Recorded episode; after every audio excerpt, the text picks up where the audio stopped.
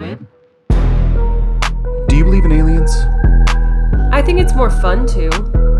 Kind of in the same way, uh, the same way that I feel about like astrology and um, uh, any any sort of like mythical being, I suppose, or potentially mythical. I think it's just more fun to believe that that they exist. Just like the song Aliens Exist by Blink 182. Right, exactly. And famous alien researcher, lead singer of Blink 182, Tom DeLonge. Correct. That's where I get all of my beliefs. My belief system came straight from Blink 182. Obviously. Duh. Hey, babe. Yeah, babe. Remember that time we watched Under the Skin? You mean the 2013 sci fi horror weird vibey movie from Jonathan Glazer? That's correct. I just realized I forgot to ask you if you believe in aliens. Do you? Um, I take there's I can't remember the name of it, but there's basically uh, this conjecture, like a math, it's a mathematical conjecture.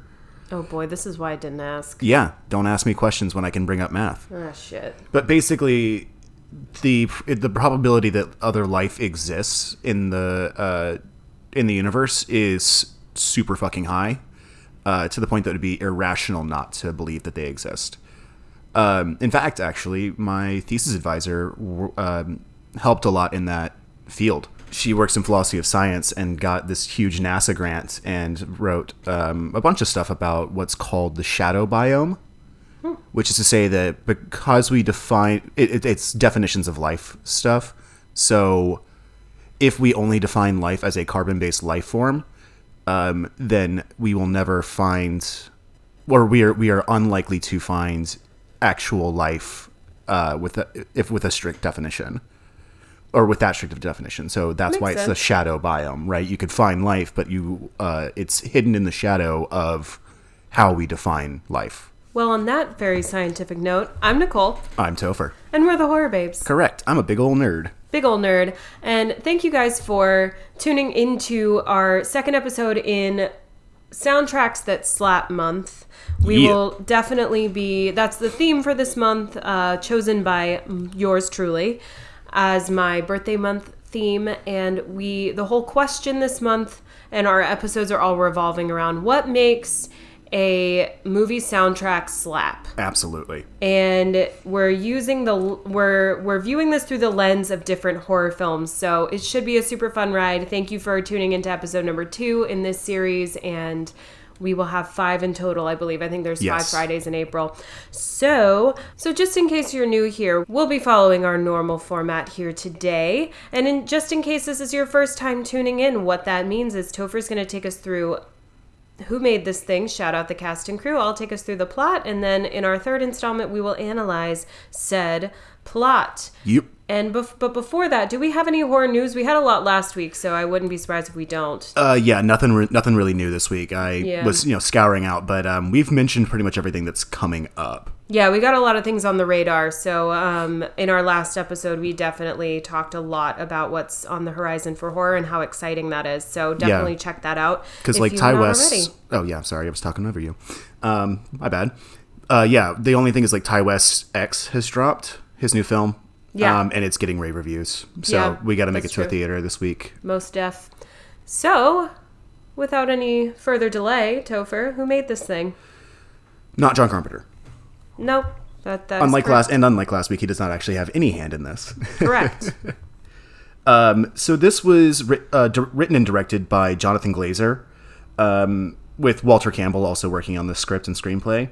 Um, it's based on a novel from I think 2000 Yeah. by Michael uh, Michel Faber, and yeah, Glazer. This movie took about 10 years to make. yeah.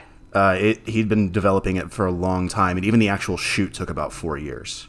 Yeah, and I feel like we should say it is definitely listed as like sci-fi, even like drama. It's like I think it's a sci-fi drama, but this is Sci-fi up and down a horror film. yeah, we uh, we questioned doing a horror not episode on this, but after we watched it, we were like, "There's no point," because we both would kind of just flat out be like, "This is horror. It has all of the dread and all of the everything that we've ever talked about in horror." This movie It's a slasher film. Yeah, this movie pretty much has. Um, it's an artsy slasher film, but what else would you expect from A24? Um, so yeah, so just just uh, full transparency. That's why we are not doing a horror naw on this episode, even though it is listed as a sci-fi drama.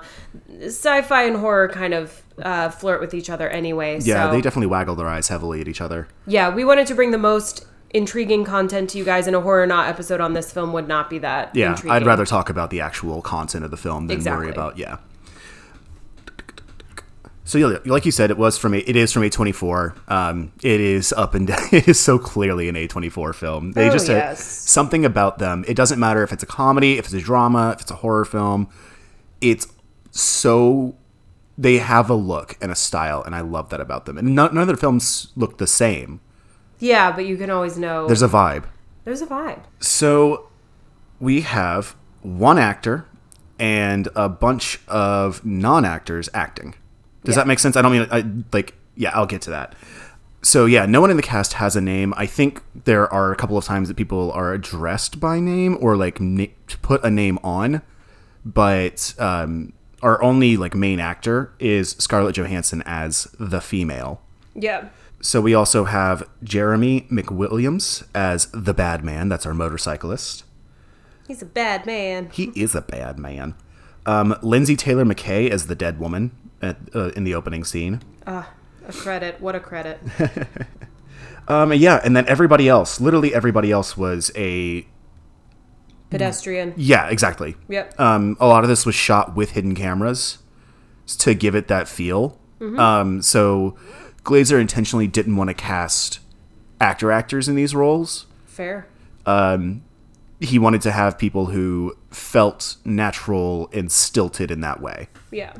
Our cinematographer was Daniel Landin. Um, this is definitely his most famous film that he's done, but he also shot The Uninvited um, and The Yellow Birds. Um, he's yeah, he's worked on a bunch of stuff. Um, he's just been in, in the industry for a very long time, you know. Yeah. Our editor was Paul Watts. Um, he also yeah has just been in the industry forever. Yeah.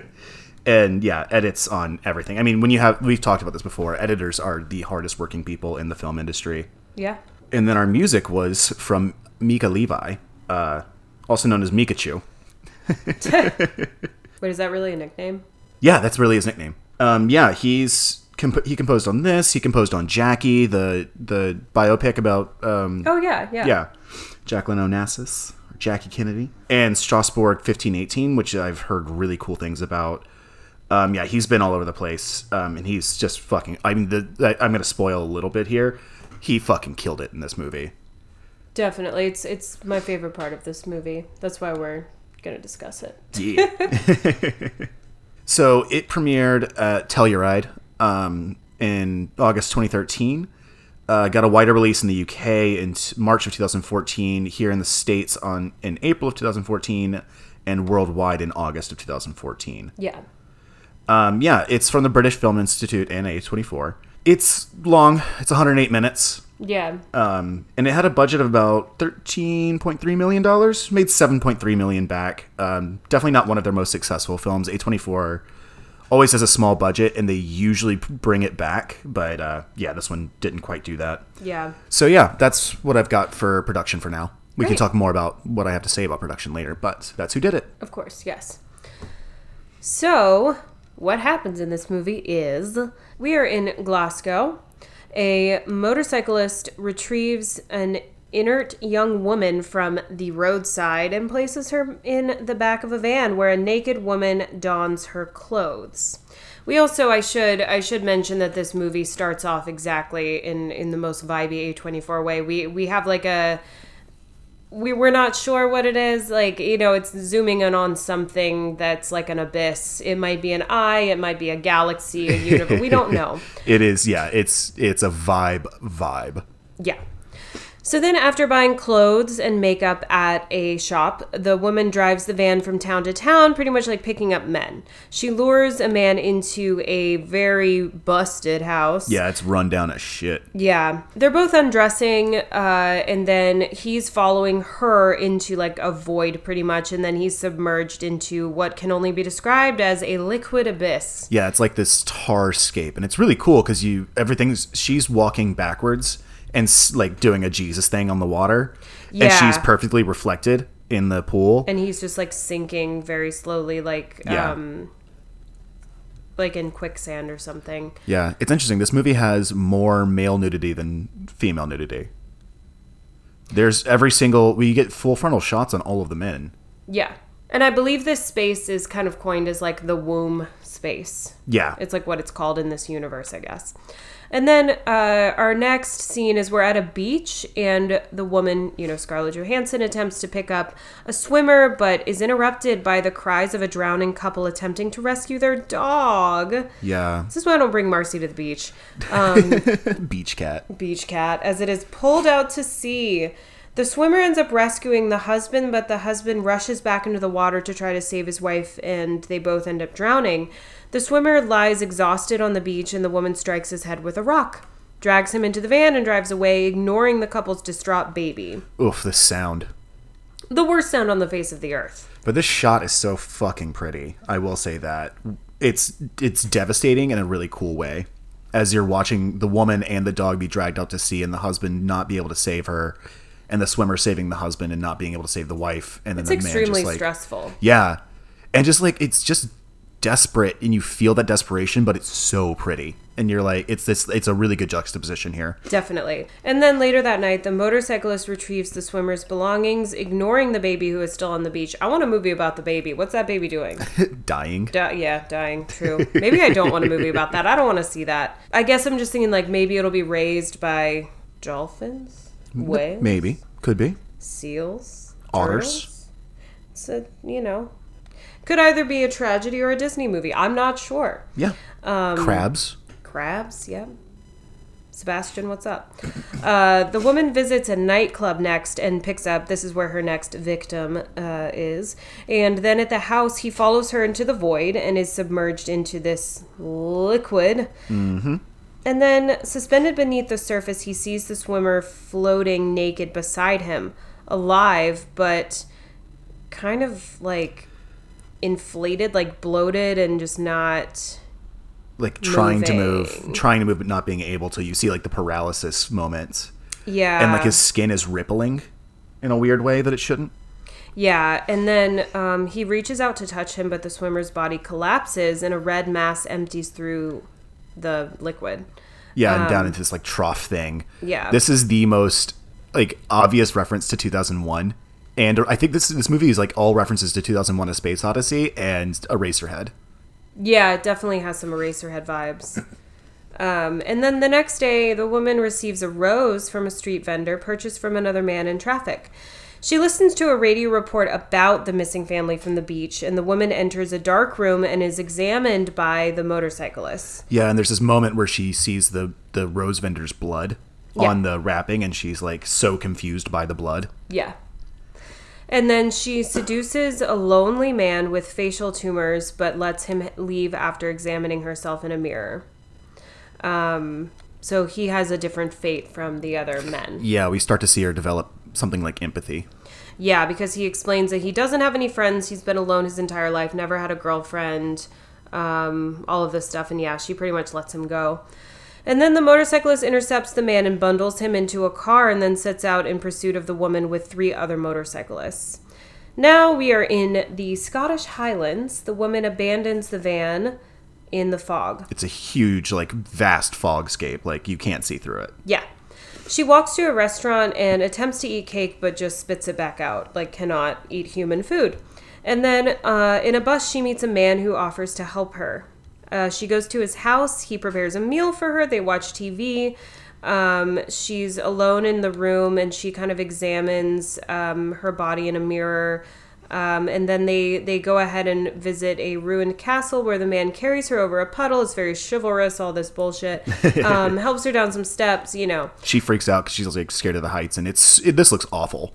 Like Yeah, the castle's really pretty, but it's so windy up there, and she doesn't like heights. Yeah. And then they're at his house. They kiss and they start to have sex. But then, um, as he's about to um, Penetrate. penetrate, I don't know. I hate that um, word. yeah, I know. That's why I was trying to work o- a- around it, but I guess guess that's what we chose. Um, she gets up. She's pretty alarmed, and she grabs like a lamp and a mirror, I guess, and tries to examine her genitals. Yeah, she's like, I don't know what's going on down there. Yeah, and we're unsure if she, you know, it's it, nothing in this movie is super like clear, so we're not sure if there's a lack of a vagina or if there is a vagina. Yeah, I think we're supposed to understand that there's not one, Right, and but it is left unclear. can't have sex with. I'm not sure. Um, yeah, it's not super clear. Um, and then in, in pretty much our final scene, um, she's wandering around in a forest and she meets a commercial logger and um, shel- shelters in a bothy. I think it's bothy or buthy. Bothy? Um, I know what it is. I just can't. I don't know how to pronounce it. So Bothy, it's these. bothy, boothie. Yeah, so they have these because people because the UK is weird. Um, people just take walks for fun, like across the whole country. Yeah, I've heard of this. Yeah.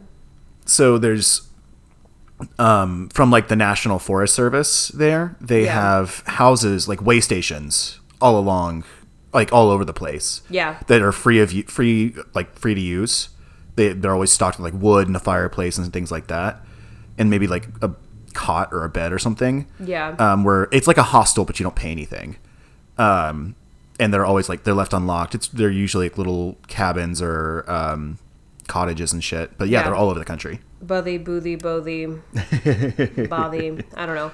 Um, she wakes up to find the logger molesting her. Rude. Yeah. Gross. Yeah. Um, she runs into the wilderness, but he catches and attempts to rape her. He ends up tearing her skin, which reveals a black, featureless body.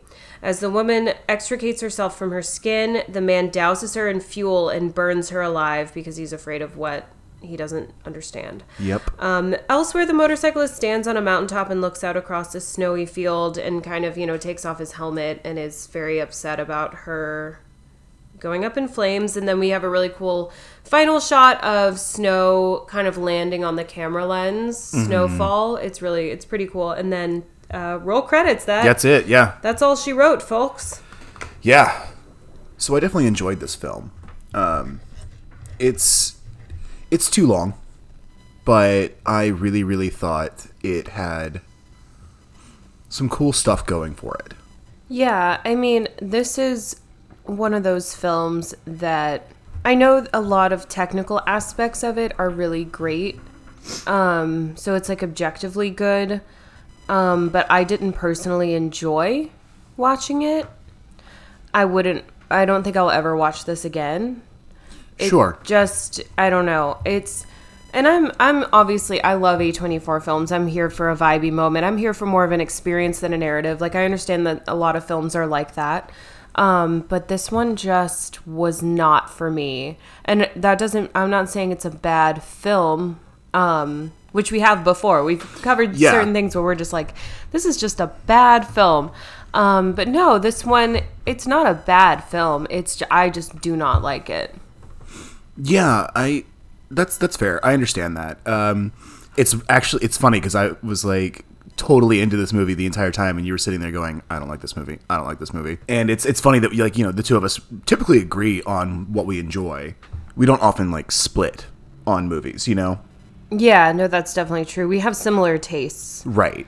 yeah I, I just i don't know i felt i felt like this movie was just too it was too long like you said um and i think it falls apart in the second in the second half That's fair. Um, do you want to say more on that? So i guess coming at it from like okay so this movie could be taken in in in many different could be interpreted in many different ways obviously because it is such a vibey like it doesn't really give you many answers it's one of those Sure. movies um so a lot of people there are some some articles have claimed it as as feminist and some articles have claimed it as anti-feminist. Right. I think it's feminist until the second half. We you have when you open this all powerful um, entity that is like the alien in the woman's body, right? Who's like pulling men. Normally, it's normally we have to see um, it on the other side, a man picking up a woman, and then it's just goes downhill from there, right? So, yeah, a lot of people have pointed to that as like the. Uh, I remember there, I read one review that was talking about how typically it's women that have to be afraid at night, but now or be afraid when they're alone at night. Now it's men. Yeah, and by having us in the in the uh, big metal white van with her, Yeah, the looking van at is- men, yeah. it feels protected.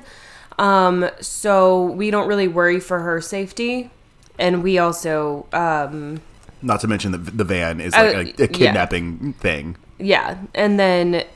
And then yeah, she lures these men basically to to their death. So you could see this as like, oh, this is kind of cool, like uh, man eater type type thing. Sure. Uh, and and also you in the beginning you could also see it as a a mirror like a reflection back like saying like this is the opposite of what women have to deal with. Um but we're commenting on what women have to deal with right? Like Yeah.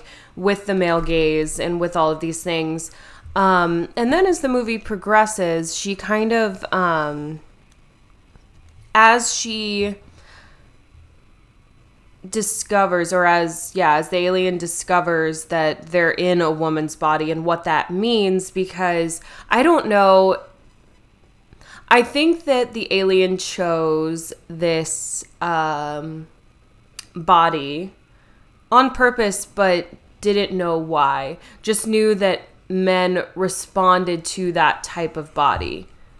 I would go even further and say that she's not making choices until the second half. I think she, so. The mo- the motorcyclist guy, right? Her, Yeah. Essentially, her handler. yeah her protector I, I think we initially see that role as protector or whatever. But as the movie goes on, we start to see the motorcyclist as like this sort of controlling evil entity right where she goes rogue and he's trying to correct that, right? She has a job and we said earlier that like it's not clear that she knows what she's doing. right And that's what you're putting pointing out here. I think she's just oblivious. Like she just knows I have a job. This is the job, um, and is just doing that. Doesn't understand why. Doesn't understand what really. Just knows do thing, right? So as we see her gain empathy and grow, then that's when we start seeing like okay, this is that's when she decides to like not be a part of this anymore. Yeah, no, that makes perfect sense for me in this, you know, as a narrative in this non narrative vibey movie. um so then as she kind of she kind of starts to as she starts to learn a lot of new things like you um, mentioned we get you know a lot of those cool shots that make us put put us in the um, in the place of the observer um, which is cool uh, and then you know we see that she's trying to be more of more human eating cake and Yeah, trying to discover what it means to be human. Yeah. looking at the body you know um, it almost is it's it's reminiscent of like you know when you're a teenager and you kind of like look at your body Right. as like for what it is and you kind of you know realize realize that like that's me um Self awareness in a way, yeah. yeah body awareness and where it starts to fall apart for me though is and maybe an unintended message of this film um, is when she uh, picks up picks up that guy with the tumors on his face and gains Right. empathy and lets him go and then um, somewhat you know at least feel feels some sort of feeling towards that man who you know she allows to like carry her over the puddle and like they Yeah. go and on a date essentially and they almost have sex like all of these things she's kind of turning into she's turning more vulnerable as a person um, because you know she's gaining more depth as a as she's feeling human things um, i guess i should say. But my problem is with the addition of that vulnerability you she also becomes vulnerable in the other sense of that word, where I hate at the end that she gets molested and then almost raped. Yeah. I, I hate that because the message that the problem, like maybe unintended, I don't know, maybe I'm giving too much credit. Um, message is that if you are too vulnerable with somebody, you're going to get taken advantage of Okay, yeah. And I don't really appreciate that message at all. Uh, uh, no matter how true it is and how unfortunate that is, and I do realize that the horror genre kind of does hold up a mirror to the horrors of society and how people are treated. I just I don't ever need to see someone almost someone get molested or someone almost get raped. I don't. I. Yeah. It's so played out. I, I, I never. I wish you know. We never have to. I never want to see that ever again. Um, and and this is based on a novel, so maybe it it, it traces back to the source material. Sure, it could have been imported because it was part of the plot. Yeah. Could have been that. Um, I'm not trying to point fingers or, or place blame. I'm just saying what I saw was a good message in the first half of the film that unravels in the second half by allowing your viewers to think like oh she's feeling human things she's she's vulnerable she's you know things that we should be rewarding humans for feeling Yes. feeling empathy and and being vulnerable but she essentially gets punished and gets um, burned alive by the man because he doesn't understand um, it, because he's afraid of what he doesn't understand Right. so all of these things um, while i can see why someone would appreciate this message and think it's cool and it's more of holding a mirror up to society i just don't personally enjoy that message and i don't like seeing that played out and i think that that's really where i, I really disconnected from this movie That makes complete sense. I, I'm with you on that. Um, yeah, I definitely don't need to see another rape in a film. Uh, just, um, I'm good. I'm good. it's the wrong kind of sad. I don't Yeah. want to like I'm okay with being sad after watching a movie. I'm okay with being really scared and really even annoyed by the message because I know it's true. But I don't need to see that. Yeah. Nobody not- deserves ugh, yeah, no. and it, it becomes it's it becomes something else and it's just not great um unfortunately yeah that's it's not something that i want to see um i don't i don't care if it's true i don't care if it's if it happens i i, I know that Yeah. you know like i i'm very aware of that Yeah. um yeah it's always tough when that's in there i will say this movie i said it earlier but this movie i've pointed out some shots but it is fucking gorgeous It truly is. The setting is is already incredible. Um and they they really um amped that up. Yeah and i love the way they shot glasgow Yeah, exactly. it, really feels It's a great subject already, but Yeah. um they really did a great job. yeah, Glasgow's already a really pretty city, but it's very gritty. It's very like grimy. It's known for that. Uh, but it felt vibrant and alive Yeah. and kind of run down in a way that I Glasgow is, right? Right. Um, so I, I thought that was fantastic. Um, all of the shots in the Highlands are just like, what the fuck? And again, you already have an amazing subject, but to bring it alive is hard, you know? yeah.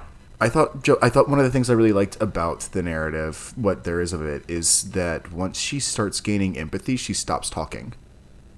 Yeah. Johansson has like two lines after the midpoint of the movie, Yeah, that's true. which I think is fantastic because she was only speaking before to Get information. yeah, Yeah. and like get people. Now, once but once she stops wanting to do that, she stops. She stops talking because it was only, yeah, she was only using her words for manipulation. yeah. And now she doesn't want to manipulate. Right.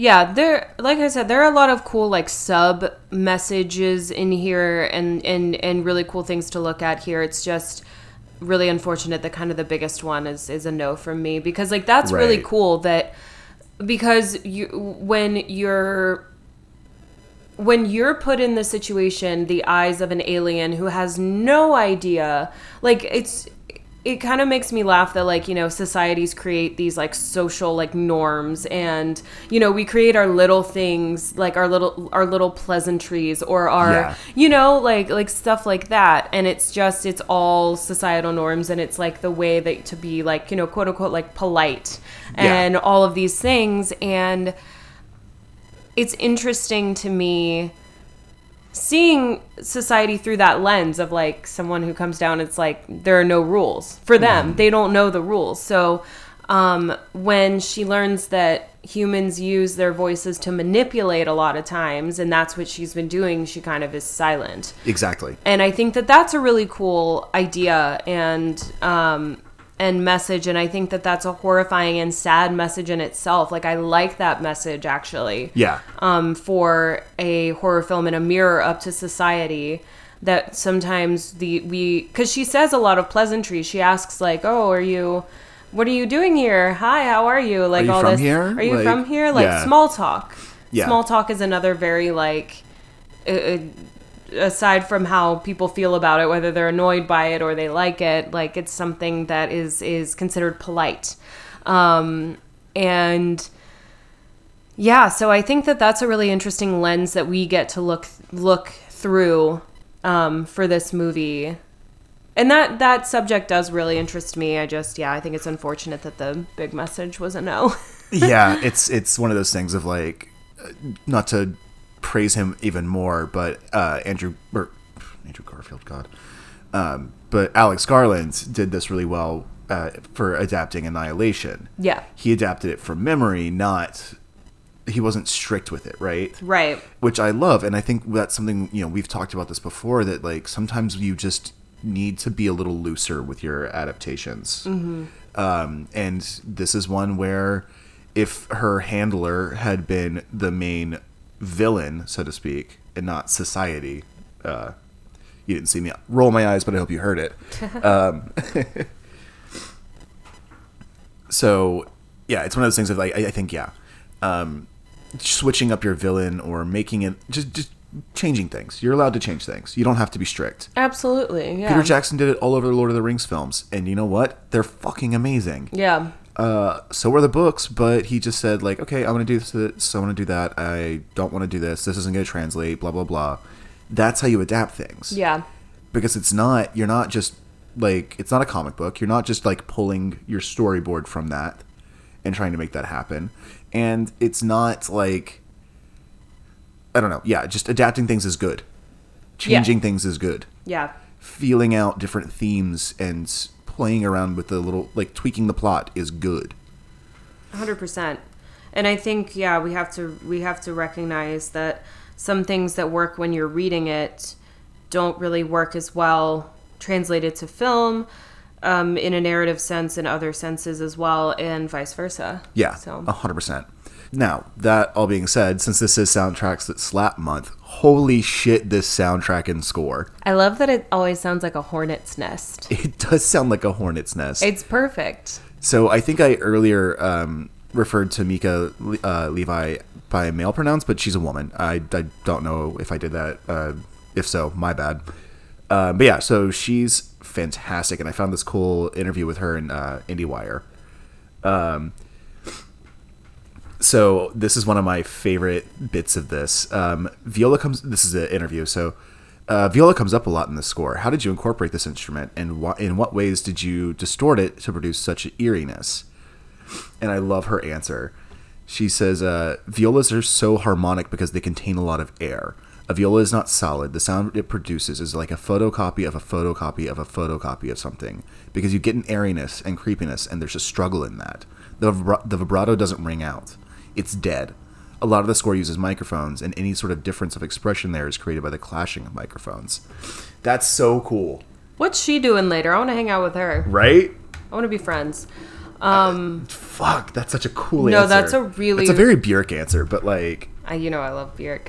Um, I, wow, yeah, I was not expecting that. Um, I'm a little blown away yeah, by that answer. That's incredible. Um, yeah, th- this is a really good example of a soundtrack being or music um, being a character in a movie. Yes, the Um, soundtrack lives and is it, this movie doesn't work without the soundtrack. Absolutely. And the soundtrack is really, in my opinion, what pushes it over the edge from sci fi um, to horror.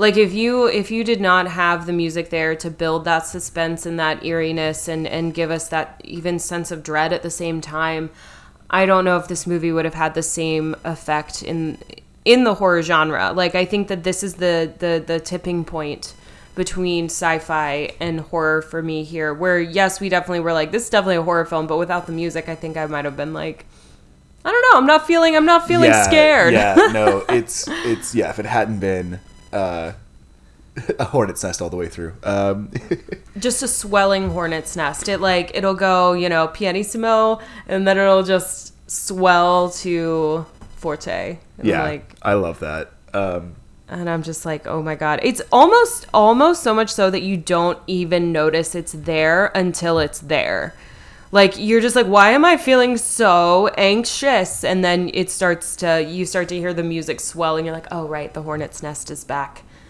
yeah, it's so fun. So again, from this interview, from whose point of view did you want to situate the music? The audience, mainly. It's supposed to be coming from her, except for the music that's in the Black Void. That's the makeup that she's put on. Everything else is from her is coming from her alien stomach. wow Micachu, what you doing? Like, hello what are you doing later i need to talk i want to talk music with with her damn yeah. Um, i love all the thought that's been put through that shit damn Yes. So the next question was talk about the scratchy, sexy, seductive, but very scary cat call, Please which do. you've just mentioned, that plays in the Black Void. It comes up a lot. The way I see the whole film is basically in five themes. That theme is her outfit, her makeup. She's playing in that scene to seduce the men. It's like her perfume. It's something fake and not something she's really feeling. And by the time she's alone, she's a bit worn out. The music is a bit tired. It's not as strong. The makeup's old. i yeah drop the mic Yeah, I, Yep. I just can't believe that's such a Queen. thoughtful, amazing answer. Um, so yeah, we we were talking last week about what makes a great score, a great soundtrack, um, and our good friend that we mention and praise on here all the time, uh, Carrie, aka FS Chill. He and I were texting um, because he he is loving the theme, and we love you too, Carrie. So we we were discussing like why can why can why can I remember the theme from the thing, but not from something like Norbit or like uh, the the Waterboy, like any sort of like random comedy. And so he texted me a fucking novel, yes i love i love that but I wanted to shout him out and read his answer because it's fantastic. Um, and he said, "Here's a nerdy composer answer to that question." Yes, I'm already loving how this is starting. Yes. You know the theme from the thing because and not from Norbit because film music as a whole once has a thematic approach in terms of what directors want and now it has a vibe approach. Of course there are exceptions, but those, those exceptions will largely be because they are based on something that's already notable. Downtown and Last Night in Soho or I've Got 5 on it from us. There are there are some really good composers uh, trying to change that, but I know personally from most gigs I've gotten the direct and director feedback uh, that a lot of directors now want you to give scenes a specific vibe and not a theme. At least 80% of my gigs, the director has referenced a specific part of my demo reel. Um, the part that I thought was the most boring, even though it sounds like the most modern A24 thing that a director would probably would want as their favorite. It also comes up a lot at composer meetups that I get go to out here. You can write some bomb ass themes, and directors will be like, "Yeah, this is good, but it's distracting." Uh, and we've encountered it enough times na- now that we know what that means. Pick the most meaningful five notes out of a one minute of music, and instead of tr- using melody to connect them, just play with the textures you can make using the strings and the synths. This way, the dialogue stands out, all the sound design can be heard, and most importantly, the director, nobody's thinking, "Damn, that's a good bass line." I think that's what interests me and excites me the most is that see is that it seems like the composers seeing individual success are the ones who are finding interesting ways to break through that. Trent Reznor, Ludwig Göransson, Jonny Greenwood, Emile Mosseri, etc. So I was just like, that's such a cool fucking answer. Yeah. Um, thank you, Carrie. That's amazing. I, I, and I'm as a viewer, I'm definitely seeing that. Um, when you're thinking about, like, think about something like Euphoria. They've basically hired Labrinth to do Yeah, everything there because it keeps a consistent vibe and theme and they kind of just use him to to do all all different kinds of things. He's singing gospel music in the church with Rue. Yeah. He's um he did the theme. Like Which is the mo- like that theme is notable. That is, but when you think about it, it's exactly what Carrie was describing there. The it's not using melody; it's using texture. Definitely, and and I would say that um, I I just thought of Euphoria because because I connect Labrinth with Euphoria, and that's like a very Oh, the show doesn't exist without him. that's a very direct connection, and even the theme has I would argue even the theme has the same um, kind of vibe as he, even him singing gospel music in the church because it has that like swelling chord in it. Um, it sounds Mm-hmm. Like a gospel. hard piano hit, the barrel. it sounds like a gospel choir to me, Yeah. but distorted a little bit. It's really cool. Um, but yeah, I just wanted to use that as an example. That's exactly what I thought of when you were reading that response.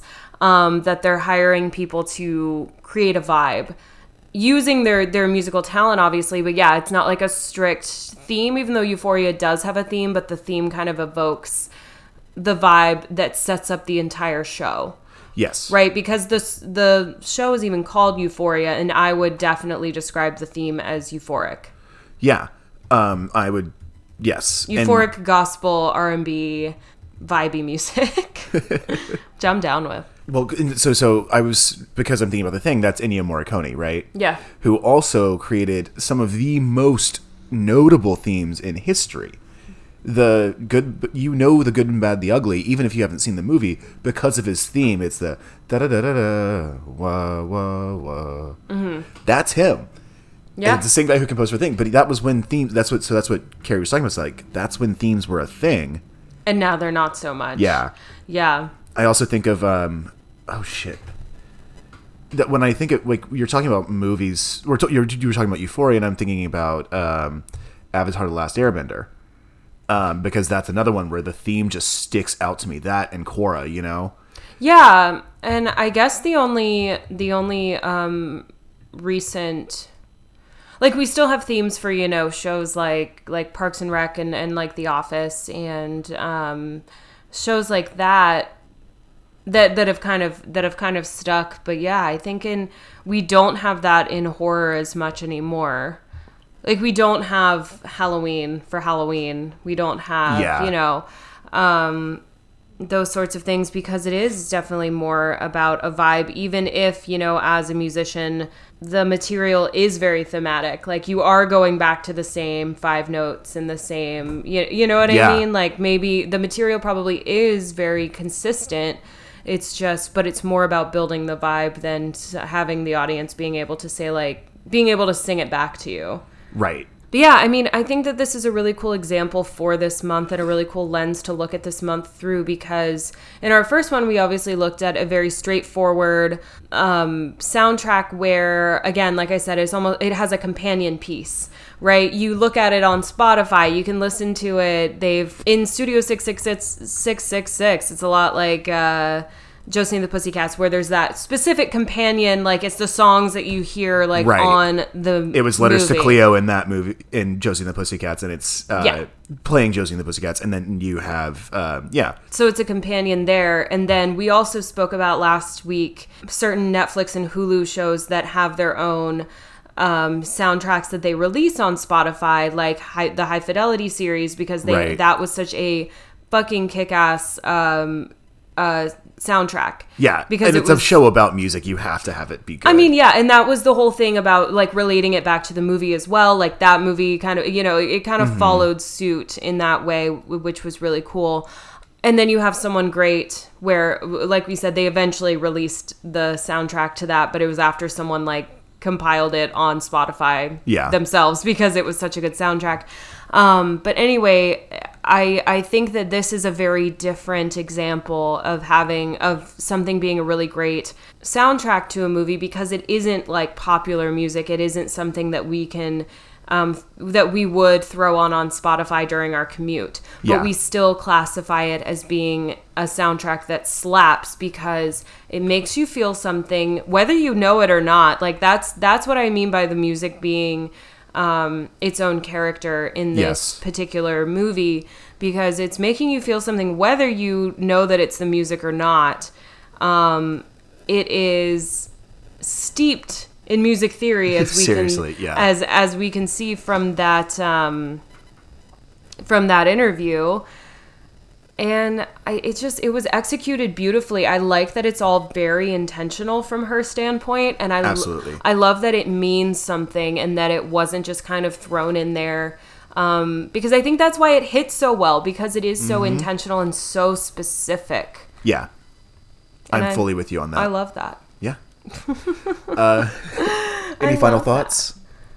Um, even though I wouldn't watch this movie again, I wouldn't, you know, I'm not trying to discourage other people from watching it. I think that, um, I think it, it has some very cool things to say. It just wasn't personally for me, and the music does slap. That's pretty Yeah, much it's my. gorgeous. Um, Scarlett Johansson, even though I have my own problems with her as a person, she was very good in this.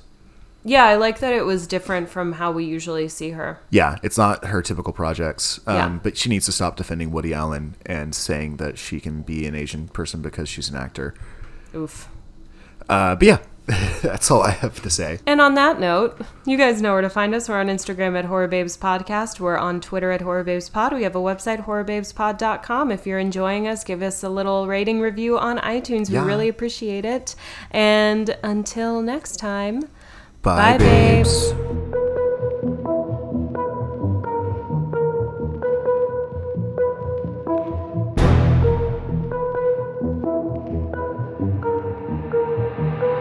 Hey babe. Yeah, babe.